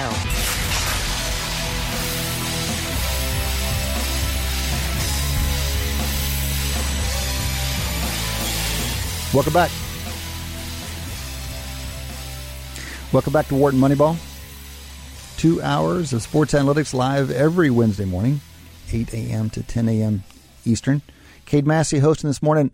Solo, Eric Bradlow, Adi Weiner, Shane Jensen out doing Eric, Adi, and Shane things. They will be back. Some combination of us are back here doing the show every Wednesday morning. You guys can jump in and join us. We wish you would. The number is one eight four four W H A R T O N, one eight four four nine four two seven eight six six, or email us, businessradio at SiriusXM dot com. You can email us anytime, any day of the week, live or not live, businessradio at SiriusXM dot com, or hit us up on Twitter at W Moneyball is our handle on Twitter at W Moneyball. Great way to follow or reach out to us. You can give us some over-unders. You can ask about football games, which are about to be relevant again here in the next few weeks. Speaking of football, rolling into the third quarter, another guest segment. One of the longtime friends of the show and one of our favorite people in sports, for that matter, Bill Connelly is joining us. Bill, good morning. Welcome back. Uh, thanks for having me once again. How are you doing this morning? Not too bad, not too bad. There's actually, you know, there's a buzz. There's buzz coming. We, we're what, like ten days from games. I know. I, I, I, you know, it's the the soft open. The soft open is is uh, is two and a half weeks. What are you saying? Ten days? Is there a game even earlier than week zero? Oh no, no, wait. I, I was had I had seventeenth in my head. Dang, now I'm disappointed. It's, it's uh, we're twenty-fourth, so okay. seventeen days. So okay, that's fine. I two, still got stuff to write. Two, two and a half weeks. We got a soft open with week zero, and then week one, of course, three and a half weeks from now. And it's been a long, cold off season. We're ready for things to gear up. It's been an eventful off season for you, Bill Connelly, and and we we would want to check in with you anytime this time of year or during the season, but especially this year because you've made a big move. You've moved from S B Nation to E S P N over the course of the summer. We want to hear how that has been going. So how did that? How does that work? Did you like move your family up to West Hartford and you're like going into the mothership every day with your little lunch pail? Is that is that what it means to work at E S P N? That is what it means for a lot of people, but I, but um, I, you know, as much as I've come to already, I've, I've found my I've found restaurants at West Hartford. I've found places uh, to, that you know can kind of attach you to a place. I get to still live in Columbia, Missouri, though, okay. So I'm fine with that. Okay, good. That means you're still going to be tailgating for Mizzou games this fall. They haven't interfered as, too much with as, your. As is, you know, def, probably won't make every game, but yeah, I will definitely be able to hit some tailgates. All right, so let's talk about what it does mean for you. You're going to continue doing what you do, which is crunch numbers and write about football teams. You've mostly done college over the years. You've expanded into N F L in, in recent years. How should we think about the shift and what it will mean for your work and what and what we'll be consuming of it? Yeah, so, I mean, first of all, you know, in terms of what I'll be doing, start with Bill Barnwell. That's that's the best place to start. You know, during the season, he has basically the the giant recap column on, on like, a Monday and the giant kind of preview column on a Thursday. I'll be on kind of the same, the, roughly the same writing schedule, which will be interesting for me because it'll basically, it'll be the same things that I'm writing. It'll just come out in two giant bursts. Okay. Uh, in a given week, but it should be about the same, and you'll still you'll get um, updated S and P Plus rankings. Do you match Barnwell? From the E S P N rankings page. Bill, real quickly, do you match Barnwell in, in word count? I mean, you guys are both known for being prodigious writers, but Bill, I mean, yours are like you tend to write high volume, smaller pieces, and he writes these massive. I don't even know how he does it, but like I, inst- I, instantly. I have an advantage in that I get to write about one hundred thirty teams and not thirty-two. But, right. um, I do need to, I've been curious about that. Like the, we, we've joked about, you know, competing in word count, but I need to, I need to actually find out. I need to copy paste a couple of his columns and see exactly what I'm dealing with here. Uh-huh. Is Aaron Schatz getting commission from some kind of finder's fee from uh, E S P N these days? How does that work? uh, you, you would wonder. Yeah. Um, I mean, his, his coaching trees. Absurd at the moment. It's it's been when I when I announced I was moving to E S P N, I, I, I tweeted out as part of that a, a reference to uh, you know just how any any young writer at this point should still be trying to um, you know it, it would be a great experience to work under him. He knows he knows the field. He uh, understands the a lot of the landmines, and he's a heck of an editor too. Mm-hmm. Like I, I can't say enough about wow. uh, the fact that he was kind of the first editor that I had. Wow, uh, I think it did a lot. And you and Barnwell were Football Outsider employees. What what numbers roughly? Oh yeah, Barnwell had to had to have been really high up there. Um, I mean, he was an intern back in what like oh six, oh seven, something like that. Okay, he was. I think he edited some of my stuff in in oh eight or Amazing. So when I started coming aboard. Okay. Um, but yeah, he has to be pretty. I you know I, I was he already had a pretty stocked pro team by the time I came aboard to write about college. But okay. Barnwell was up there. Got it. All right. So I stepped on what you're doing. Other than those, you got two big articles a week, um, yeah. previewing and then reviewing. And then what about on the number side? You've had you are the creator of S and P Plus, of course. S and P Plus is by far the most talked about analytics in college football, and it's, it's I think it's really advanced, the deepened and advanced the conversation about football teams and individuals. Um, what is is is anything happened with that? Is is it moved officially from S B Nation? How what does it look like, and, and will your work on that be any different now? Yeah, I mean, as far as I know, the work on it won't be any different. Um, And it will be posted from this point forward. I think you can find all the archives of Football Outsiders still. I hope you can. I think you can. Um, but starting in twenty nineteen, you'll be able to find the, the updated version on E S P N dot com on the in, within the college football rankings mm-hmm. drop down, basically. Um, and we'll have that. I've updated S and P Plus projections, and we're wait, we're going to try to unveil that when the page itself is ready. So like another. I don't know, week and a half or something like that is when the updated projections will go up. But, um, yeah, I mean, like, I, you know, I try to provide, you know, big Google Docs with a, lot of, with a big data dump in them and everything. And yep. We'll see exactly how that goes that fall, this fall. This might be a little, it might be a little bit of a bumpy road just because I joined so late in the summer. But we've got, uh, you know, a bunch of ideas for moving forward. And, and I've, I've certainly expressed that I, I like sharing as much information as possible. And I think they understand that. Good, good, good, good. All helpful. And again, I think it, I think it advances the whole conversation. It's great to see all the different corners of the college football world that reference S and P Plus. Um, Bill, by the way, you can follow Bill at ESPN underscore Bill C, at ESPN underscore Bill C. You tweeted sometime in the last week a picture of some fancy new shoes, and you said, this is my new my new T V, T V gear. So if you got some, yeah. you you will, in fact, be traveling at uh, West Hartford. Is this right? Or what is the T V appearance part of the gig? So it does seem like, you know, it'll be two columns and then some just sporadic. I, we don't know the schedule exactly, but from my house, I will be making daily wager appearances, making, uh. in theory, some college football live appearances, and then just whatever else comes about uh, from week to week. But then, yeah, about once a month, the idea is that I'll spend the weekend in Bristol, um, try, maybe try to do some shows there and, and, and all that. So it will be mostly from my house, which is great because I can keep my shorts on, but um, but there will be some occasional actual T V appearances uh, every few weeks. Okay. Last question about the transition. What difference will it make to your work to have the resources that E S P N has? And I'm thinking especially about, this may not be the most important set of resources, but I'm thinking especially about the analytics group they have up there. They've built a phenomenal group over time. And um, yeah. they do. And I kind of like the E S P N model seems to be let a thousand flowers bloom. We're not trying to make, you know, everybody do one thing. But right. you've got you've got some really interesting colleagues up there. And, and in what way will that change your work, or in what way will, will you be taking advantage of it?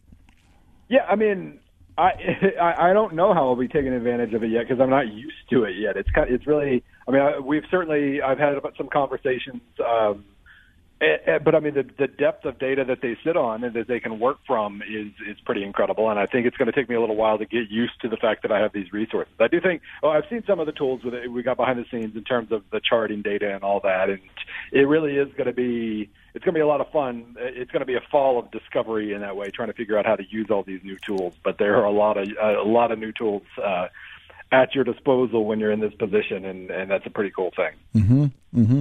You know, I'm asking you these questions if, as if it's all said, and I, I hear you, and I totally understand that this is something you guys are going to figure out. Like probably every aspect of this is something y'all are going to figure out as you go, but it's going to be fun to it's going to be fun to watch. Is there any particular aspect of it that you're especially excited about? This is a you know you've been doing you've been doing your thing for a little while now, and you've been doing it at S B Nation for a little while now. And so this is different in that sense. Is there some aspect of it that you're especially excited about? I, well, I mean, I think the access to data really is going to be, you know, just being able to, to, to add more layers to whatever the topic is that I want to explore is going to be cool. But in that same way, I mean, the, the access levels are going to be interesting too. And, and now basically, in theory, if I've got an idea to pursue, not only do I have better data at my disposal, but I have per- potentially more access to coaches than I would before, or to mm. specific coaches uh, that, that I would want to talk about. Because that was, I mean, I, I, I'm endlessly proud of, of the work that the S B Nation college football team did uh, over these last, I was there since twenty eleven. Most of that team hasn't changed. Uh, I never thought I would be really the one to, to, to change it, but um, now they're, they're, they're, they're under a different name, Banner Society, and, and yep. they're going to keep doing great work, but we had just had to, we had to, we had to figure out what, what the friendly S I Ds were. We had to figure right. out where we could get in. We had to plant seeds and let them grow for years and years and years. And it does kind of feel like maybe there's a shortcut or two that you can take now, which I won't complain about too much. Right, right. I can imagine it's. I can imagine it's just a little bit different. I mean, everybody, some somebody there must know, like know well, essentially everybody that you might right. want to get to. Much less having the name, you know, whenever you call or you email. Mm-hmm. Bill, there's another way that seems important to me, and, and that is how do you how do you multiply yourself?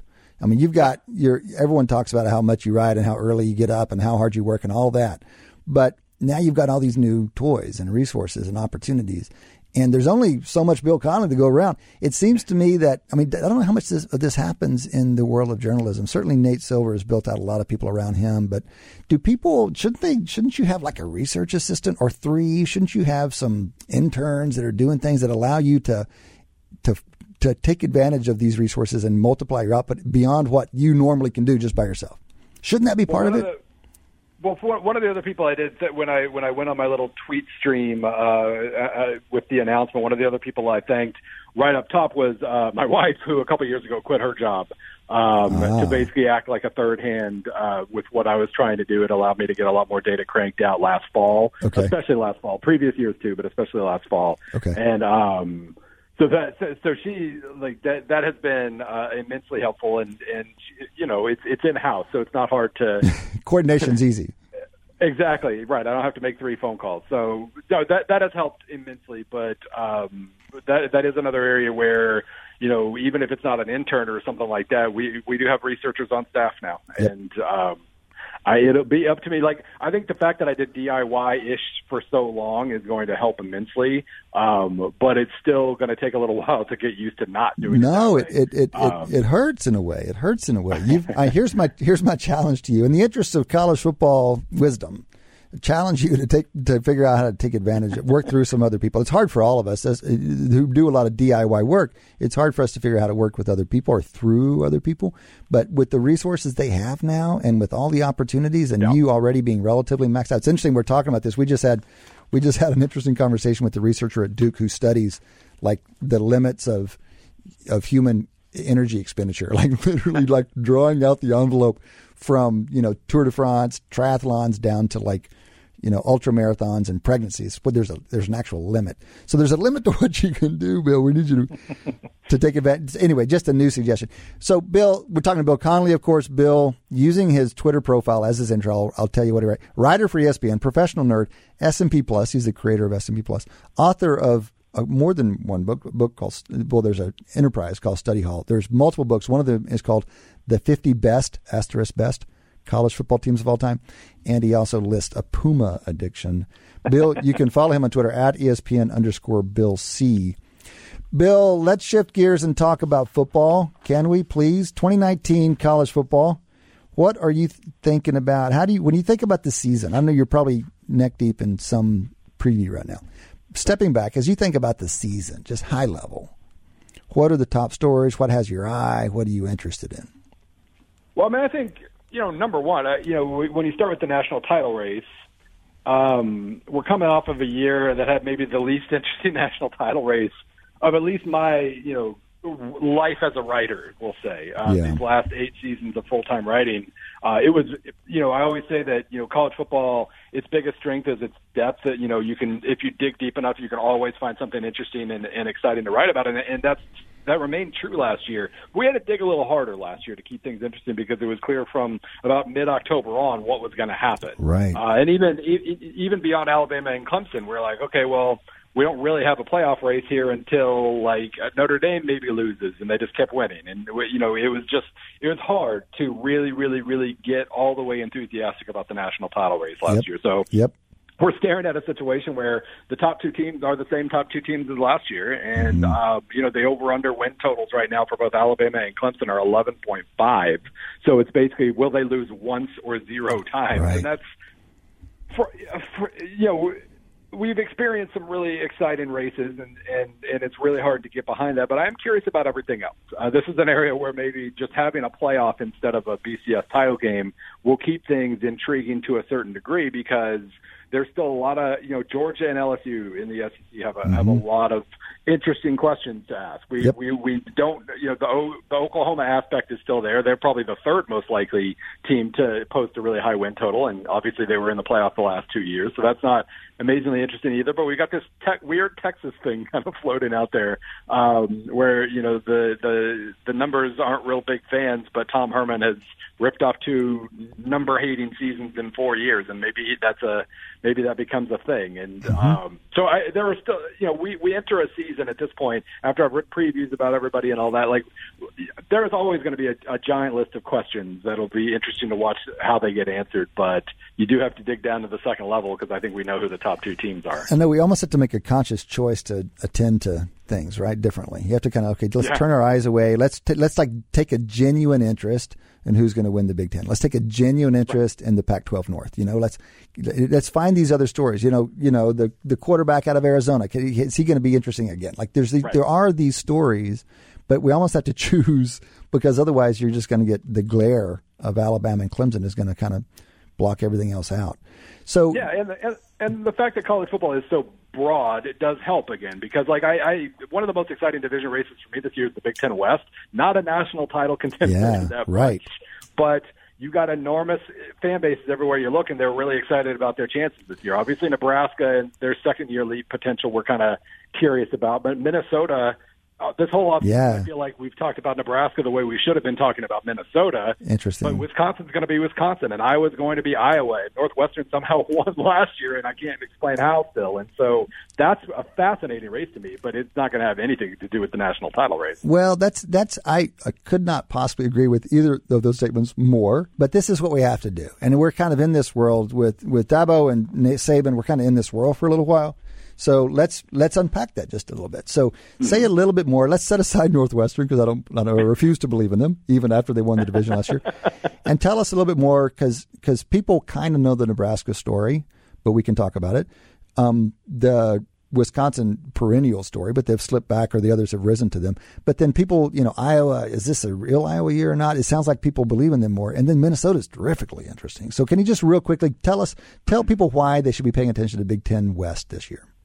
Yeah, I mean, you do have uh, the two stalwarts, the two up-and-comers. Uh, the stalwarts, of course, are Nebraska and Iowa. We know, I mean, sorry, uh, Wisconsin and Iowa. We know what we're going to get from Iowa. Uh, we're going to get, you know, like a lot of teams in the Big Ten, Michigan State, Northwestern, we're going to get a team that runs probably more than it should because they don't do it incredibly well.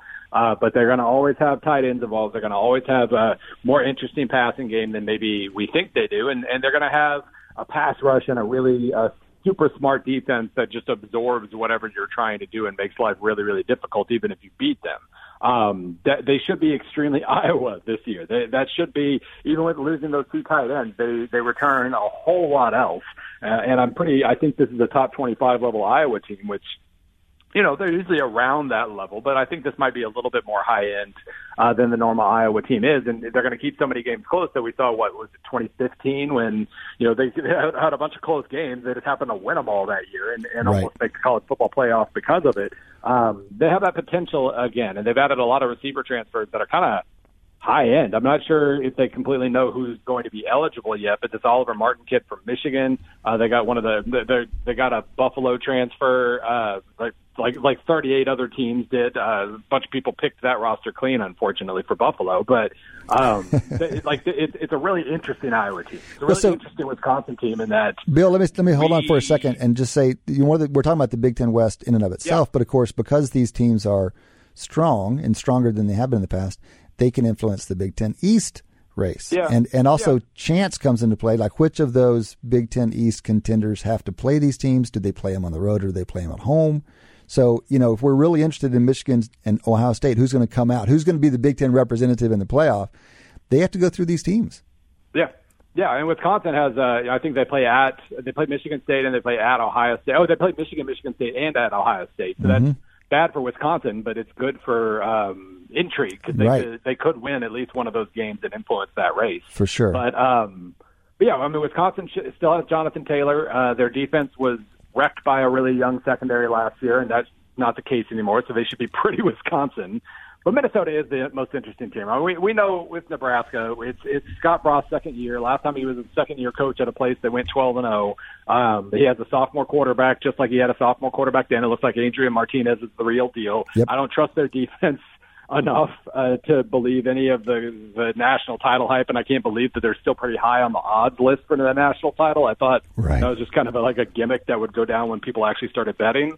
Um, but Minnesota is super, super interesting to me. They, you know, I, I think we assumed that Scott Frost went in all like all in on freshmen last year. That's kind of the assumption, and it was true at quarterback and a little bit at, at running back, but Minnesota played two freshman uh, quarterbacks, two freshman running backs. The entire receiving core outside of Tyler Johnson was freshmen. It, freshmen and sophomores all throughout the offensive line. Really? Freshmen on the defensive line. It was it, it was maybe the youngest lineup in the country. Okay, and you don't. They looked good. They looked awesome. So you don't do that by chance. This is P J Fleck coming in there as a first-year coach, and apparently it sounds like saying, "Look, I gotta, I gotta, I gotta start from the ground zero here." He must have. Yeah, taken and it was the, it was his second year. He actually oh, inherited a okay. little bit of. of of a veteran roster his first year, but that didn't stop him from going with the youth movement the first moment possible. Got it. Okay. Um, but they, you know, like, I mean, they, they, when they looked bad last year, they were absolutely horrible. They got crushed by Illinois. They got crushed by Nebraska, but They crushed Wisconsin. They crushed Georgia Tech. They be, they destroyed Purdue. Um, and they got stronger over the course of the year.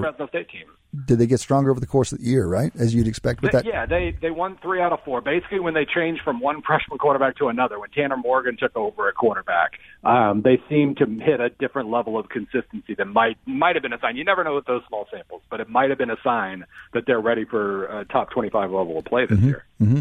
Bill, talking about those guys and, and their transition over time raises an interesting question for an analyst like yourself. Whenever you think about, and more than think about, when you model how a, how good a team is going to be, you consider returning production, you consider the roster talent. How do you think about it? How does it factor into your numbers when the incoming talent's just so much better than the outgoing talent? A t- when a new, yeah. new coach comes in and just recruits at a different level than the than the previous coach. Yeah, it does have an impact, but I think we, we usually rush that. We usually think that class is going to have an impact before it does, because it's really okay. hard to just turn your, you know, your two deep over to true freshmen and expect good things. But basically, the way I do it within my projections is that, you know, the biggest the, the biggest portion of my of my S and P Plus projections in a given off season come from that returning production figure, looking at how you did last year and what what you do or don't return from that. Uh, and I use returning production as opposed to returning starters, and give extra weight to the places that seem to have the most uh, impact on uh, improvement or regression. So quarterback play, and then kind of surprisingly enough, receiving core and defensive backfield. Yep. Those three areas have uh, seem to have by far more of an effect on you going up or down than the rest of the uh, the rest of the units do. So okay. I start with that, but I do use recruiting when it comes to basically trying to to, to kind of estimate the further production you're losing. What's the caliber of athlete you're replacing it with? Yep. Um, so it does play a role, and it, and so it, it does tend to prop up the Tennessees of the world, who always recruit well but seem to struggle to develop or, or actually turn those good recruiting classes into good performance. But um, on average, it makes the numbers uh, more, you know, better. So therefore, I use it. Yep. So speaking of your numbers, you you posted something right after the end of the season last year, early February. You posted your mm-hmm. you know preliminary numbers for twenty nineteen. And you can do that because you know the recruiting classes, you know roughly who's going to graduate, who's going to go pro. But then, of course, there are transfers, and so they'll change over time. You're about to update those numbers, which will be great.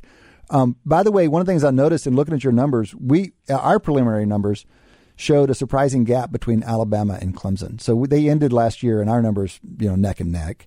And then, but the regression's so much more for Clemson this year than for Alabama. We show them five points better. Looking at your numbers, again, these are just your preliminary February numbers. But again, you you show an Alabama five-point gap to number two, which is Georgia. Then Clemson's right there. So it's interesting that two different systems both say, look, as much as we make this an Alabama-Clemson thing, that probably is an Alabama-Clemson thing, we see more of a gap there than maybe people are thinking about. Yeah, I mean, Alabama has just been so ridiculously steady. I think first or second in S and P Plus for a decade straight now. And um, first in recruiting class, you know, in, in whatever it is, eight of the last nine years or something like that. Like the the general baseline is just higher there, and I don't necessarily mind that. I think it's obvious on a on a one-game series kind of situation. I mean, Dabo Swinney prepares his team to play Alabama better than anybody else does. Uh, Kirby Smart has, has figured it out for about three quarters, but not quite four yet. Right. Um, but, it, you know, it's obvious that coaching matchup works pretty well for Clemson, and that's fine. But, uh, you know, I think I do think Clemson last year, you know, I may – I. I, I made a little tweak in S and P Plus that, that kind of more heavily adjusts for conference and, and overall level of play uh, than it used to. And it, it solves kind of one of uh, what I felt was a, at least a little bit of a problem. It felt like my, the mid-majors were maybe a little bit too high mm-hmm. uh, in my rankings, and I solved that to a certain degree. But in the process, it bumped Clemson down a lot because it was a giant reminder that, that the A C C was hot garbage right. last year. right. And Clemson didn't have to play any of the cards they had except in about one and a half games. Right. And um, I think that helped a lot when it came to Alabama at the end of the year. Mm-hmm. Mm-hmm.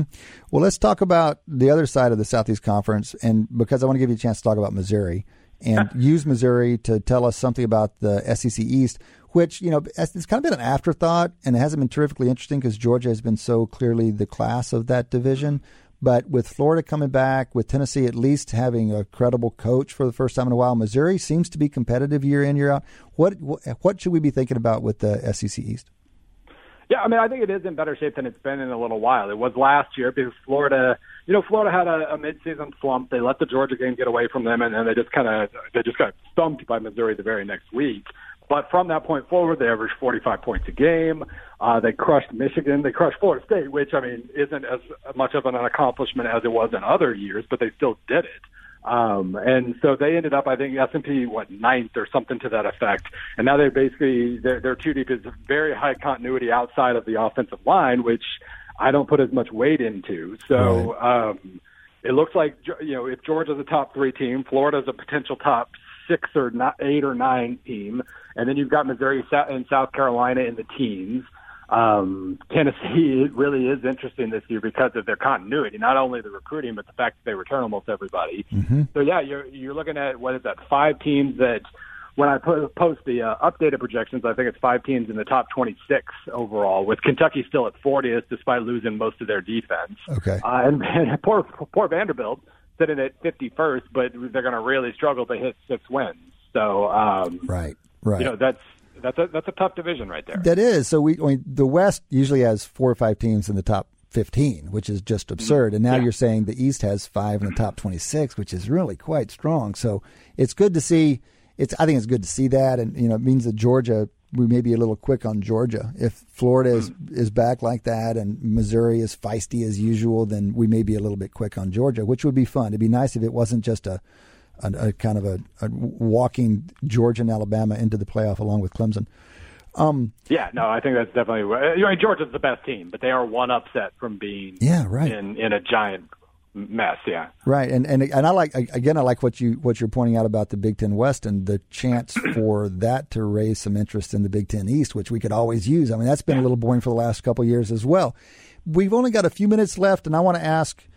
Uh, you know, as we cast our eyes a little bit more broadly, I, I read somewhere or heard somewhere that that this interesting, I think this is true, that every year of the playoffs so far, one of the four playoff teams has come from outside the preseason top ten. And I don't know mm-hmm. if that's the A P or the coaches or whatever. And, and it's a little bit surprising because it's been such a top-heavy sport for a little while and increasingly so. But at least one of those four, no, maybe they weren't competitive when they got there, but at least one of those four showed up unexpectedly if you take the preseason numbers. So who knows if that's going to continue or not. But if you were to look around and and and name some candidates for that this year, who would you think about? And maybe it would help to to I think I have the coaches poll here. We can use that as a mm. as a top ten. Who we're gonna we're gonna eliminate from consideration the coaches poll top ten. So the let me just run through them. Clemson, Alabama, Georgia, Oklahoma, Ohio State, L S U, Michigan, Florida, Notre Dame, and Texas. So we're going to we're going to set those ten aside and say mm. of the remaining teams, just to give us some people to keep an eye on. Who do you think is most likely? If I give you two or three, most likely is to be that that outside the top ten team that lands right. in the playoff, like we've always had so far. Who would that be? Um, I'm going to kind of cheat and and combine some. I would say the Washington Oregon winner. Yep. Um, is going to have a very good chance. I mean, Oregon plays Auburn right out of the gates. Uh, that, that's a good time to play Auburn because that'll be whoever Auburn ends up starting quarterback, it'll be their first start, probably a true freshman or a redshirt freshman. So that's a good opportunity there. Uh, but the winner of that game is going to have a pretty good sh- shot at finishing twelve and one. And for all the talk about the Pac twelve and, you know, they're getting left out of the playoff, that means they're terrible. No, it means their their conference champion lost more than one game. That was the biggest. That's the biggest thing they've had going against them these right. last couple of years. And Bill, uh, real, are you saying twelve and one, are you saying then that maybe the rest of the Pac twelve is down? It's kind of helpful in some sense to have the rest of the conference down, right? So that the winner of that yeah. that matchup might actually, you know, run the table on the rest of the conference. Yeah, I mean, Washington was in very good shape the last two years, playoff-wise, but they lost, uh, what was it, Oregon last year? They lost to Arizona State inexplicably the year. No, they lost to Cal. That was their big inexplicable okay. loss last year. Okay. And we held that against the Pac twelve, but it could just be that those middle-class teams in the Pac twelve are pretty good. I had, in S and P Plus, I had Pac twelve grading out better than the A C C last year. Right. Um, but the A C C had Clemson, so we didn't really punish them all that much. But no, right. I think the winner of that ch- that game, Washington Oregon, has a very good shot at finishing twelve and one.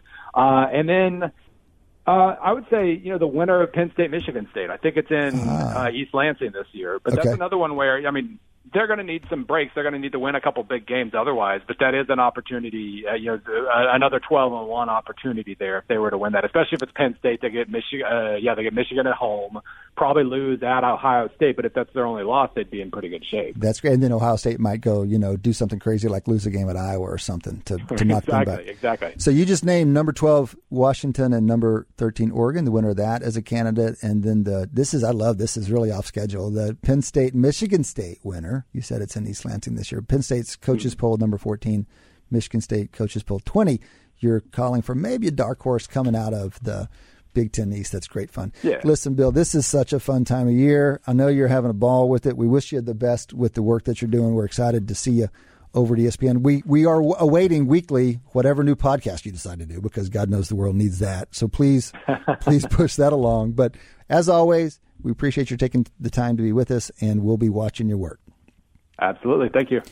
Bill Connelly, you can follow Bill. He is at E S P N now. His Twitter handle is a good way to stay on top of his work. It's at E S P N underscore Bill C. Bill Connelly. I want to give a special shout out to Danielle Bruno, our longtime sound engineer. This is her last show, last show on the with the family here. She's been doing it for three years. Sound engineer, great technical chops, great spirit, makes a huge contribution, will be badly missed. But she's on to bigger and better things, and we're excited about it. But we want to send her out with a big thank you for three years of great work and great contributions to Wharton Moneyball.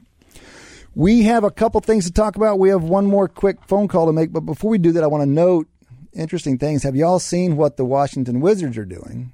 They've made news twice this summer with unorthodox hires. Just recently, they announced they hired Dean Oliver. Dean, longtime analytics guru, started out in basketball, but he made big contributions in other places as well. He's worked for multiple teams.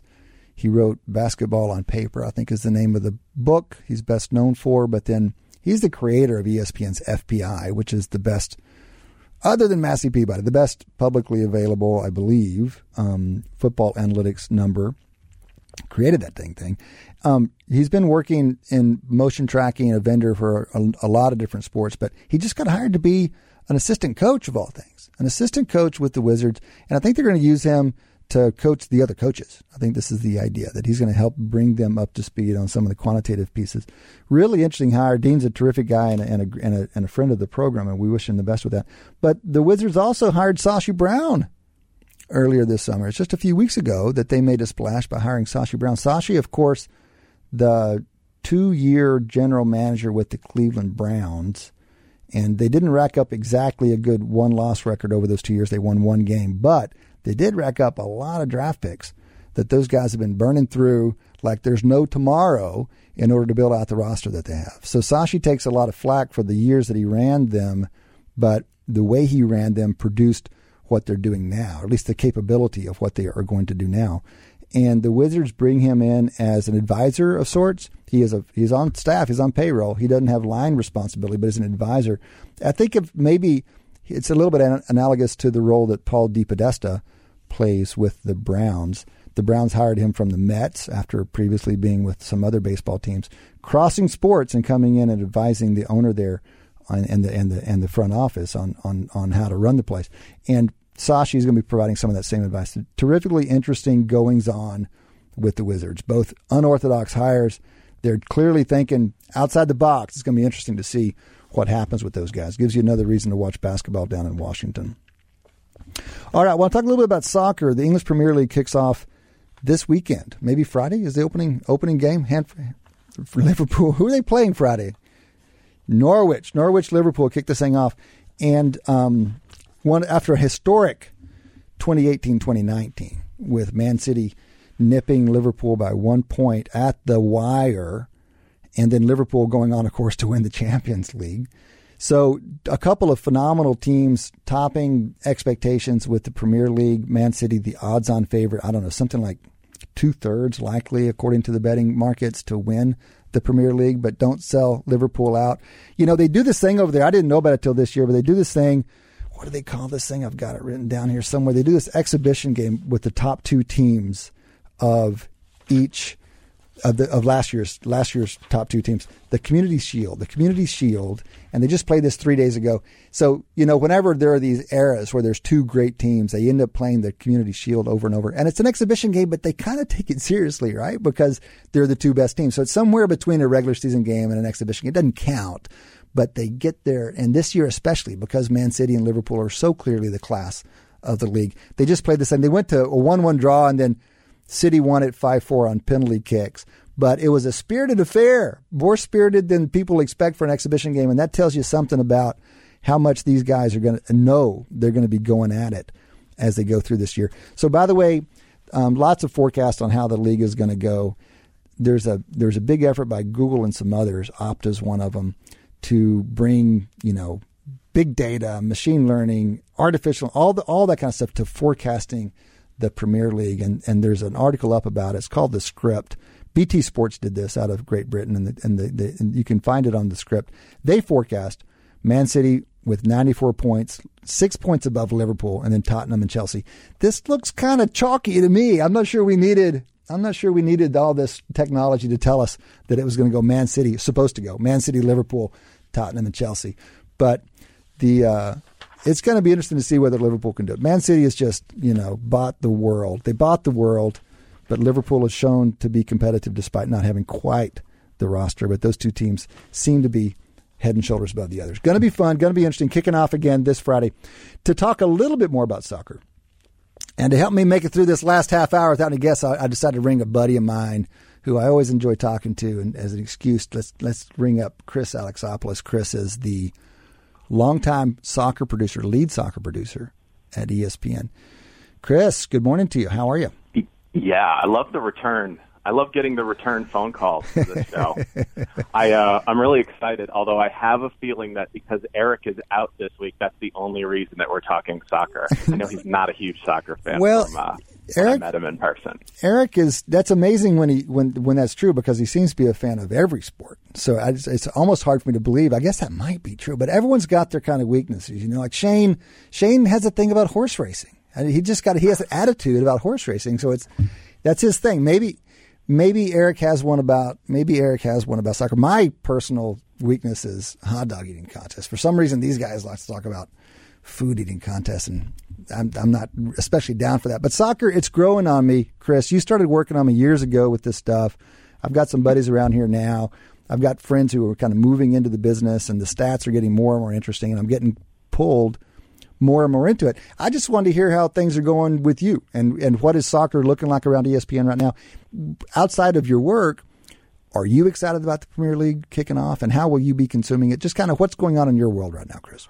Well, E S P N doesn't have the Premier League, so I, know, I end up I watching, just like everybody else, watching N B C, who does an excellent job with their coverage. I, I, I'm, I wouldn't I would. I enjoy watching their coverage. Is that is is it okay around the mothership to have some of the T Vs turned to N B C? And is that is that is that yeah. is that acceptable practice? Yeah, I, I think so. I don't think there's any uh, proprietary. You know, there's so much soccer out there. There's so much.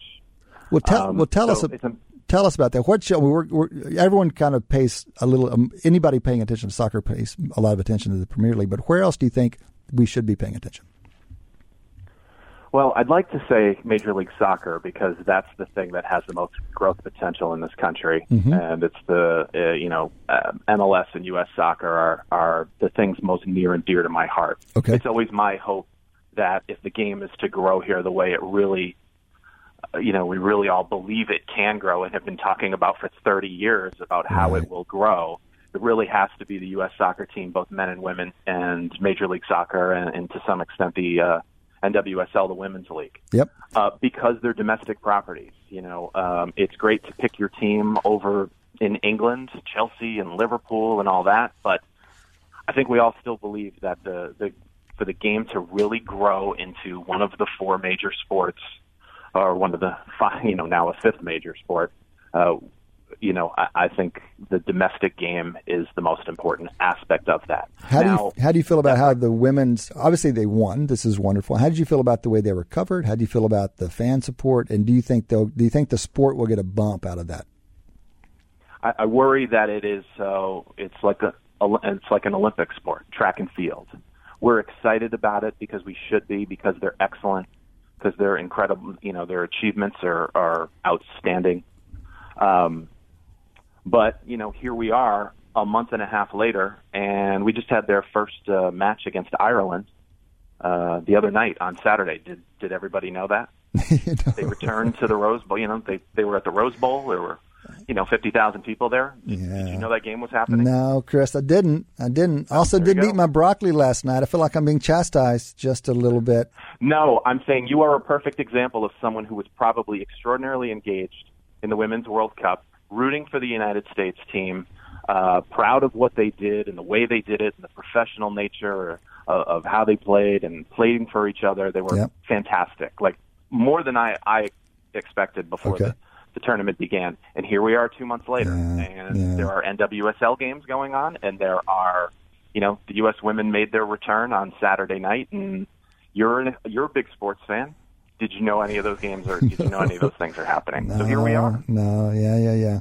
Well, I think the I think the women will get a little bit more. Uh, I, I think there'll be a, a longer uh, runway for the women because because the Olympics are coming up, um, and, and that's a really, really important tournament. Uh, some say bigger uh, than, than the Women's World Cup. I don't know if I agree with that, but mm-hmm. regardless, there there's still, you know, another really big tournament to keep the momentum going. Okay. So to, to give us a little bit of behind the scenes, I, you know, we ring you on a random Wednesday morning in August. You're the lead soccer producer at E S P N. What does your day look like today? Like, what do you, what's Chris Alexopoulos actually doing today?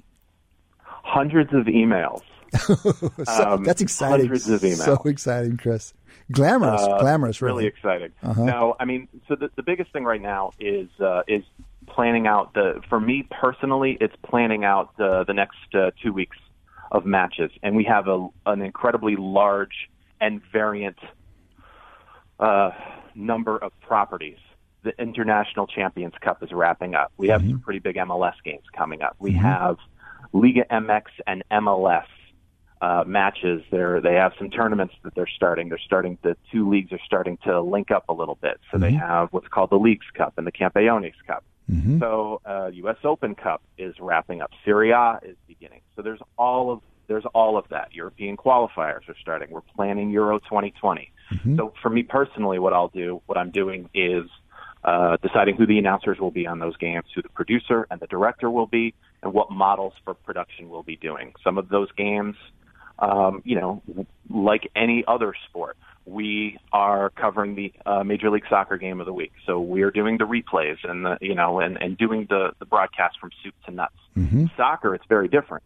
Uh, so other of the others, other properties are what we call world feed properties. And right. the ugly secret about soccer is that it's produced somewhere else and it comes here, and you pretty right. much just put announcers on it. Right. That happens for World Cup and for the International Champions Cup and our beloved Premier League. Okay. So um, anyway, my job is to basically deal with the different models uh, of coverage, decide who the announcers will be and what levels, uh, how we're going to cover them, what we're going to say, uh, you know, what features we'll run at certain points, how we're going to promote upcoming matches. Yeah. Um, there's a lot fun. going on. This sounds we fun. Certainly do not, yeah, we certainly do not have the market, you know, covered. The Premier League is on N B C. The World Cup, the World Cup is on Fox. Champions League is on Turner.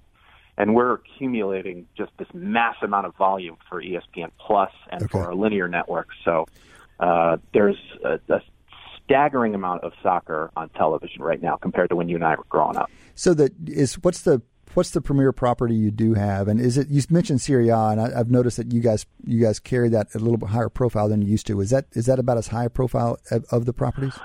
No, I, I think our highest profile, honestly, is uh, U S soccer, the men's and women's okay. uh, matches, uh, particularly as uh, we get toward the next year or two, as the men, as the you know the women are going through this victory tour now and heading toward the Olympics, and the men obviously will be beginning World Cup qualifying. twenty twenty-one will be a really, really big year for us right. uh, at E S P N because we'll have quite a large number of the uh, World Cup qualifiers.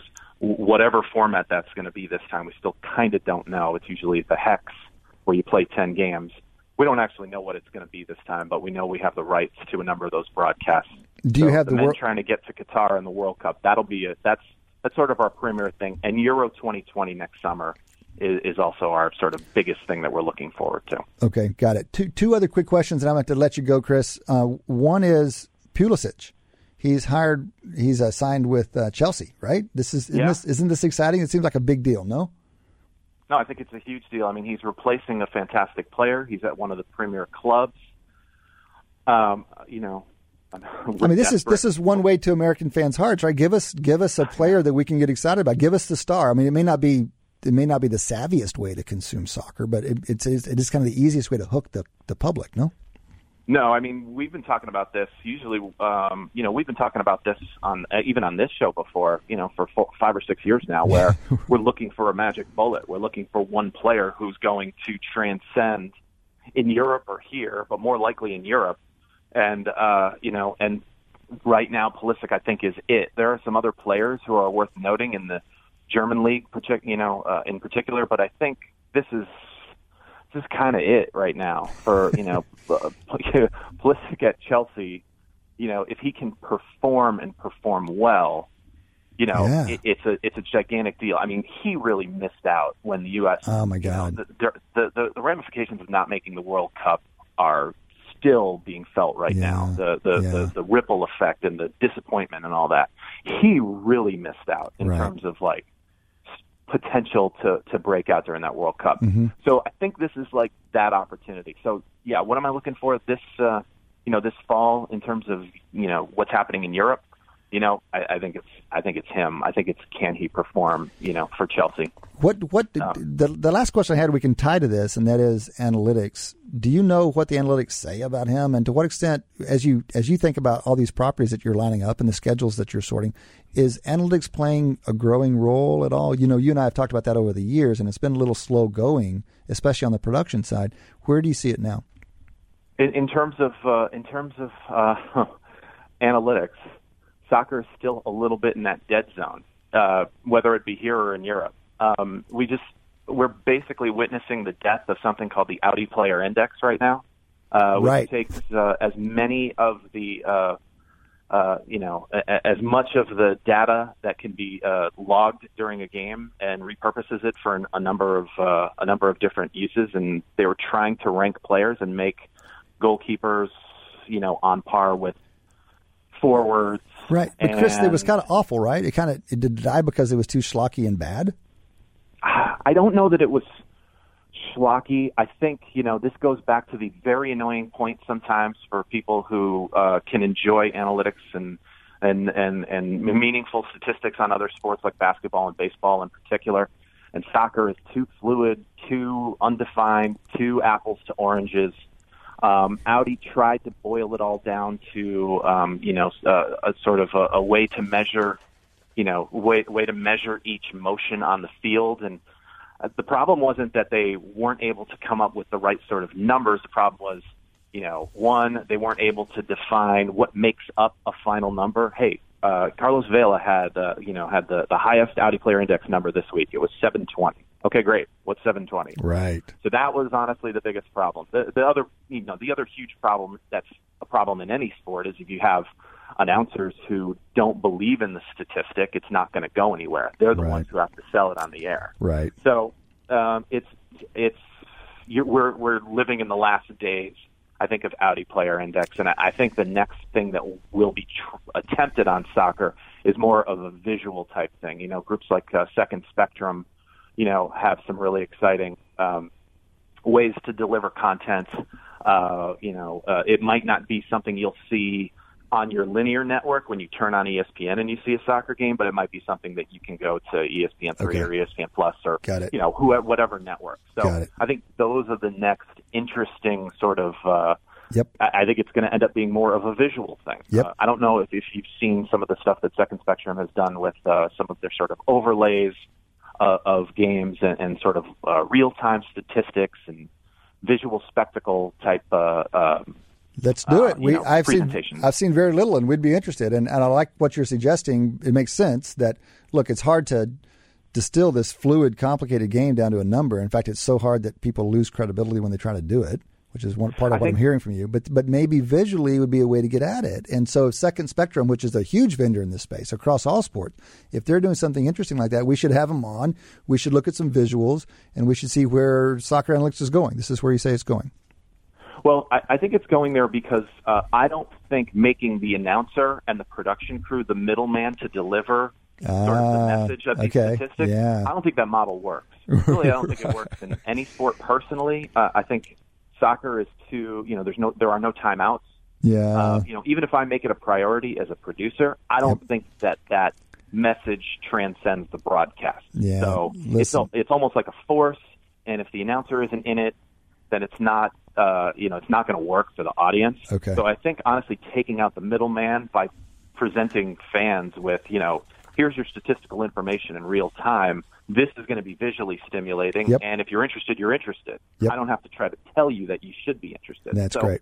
I think that's probably we're probably skipping a step that probably shouldn't have been there in the first place. So that's my hope, is that a little more of a visual uh, content is going to be the next step for this. Chris, so soccer's still, like, obviously light years behind. Uh, you know, baseball and, and now basketball, I, I think, from what I see. Well, and they're, football, they're, too. I mean, you know, the, you know, we're, your we're, metrics are...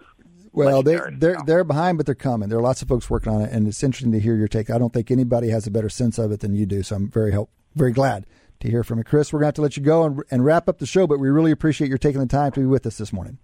Good to talk to you. Absolutely. That was Chris Alexopoulos, the lead soccer producer for E S P N. You can follow him at Chris Zop. That has been the full two hours. That has been another episode of Wharton Moneyball. We appreciate you being with us. Big shout out to Matty Datz, always carrying us through, but especially today. Um, all the help he gives and all the direction he gives to this program, very much appreciated. We will be back, same time, same place next week. Between now and then, enjoy your sports. For more insight from Business Radio, please visit business radio dot wharton dot u penn dot e d u.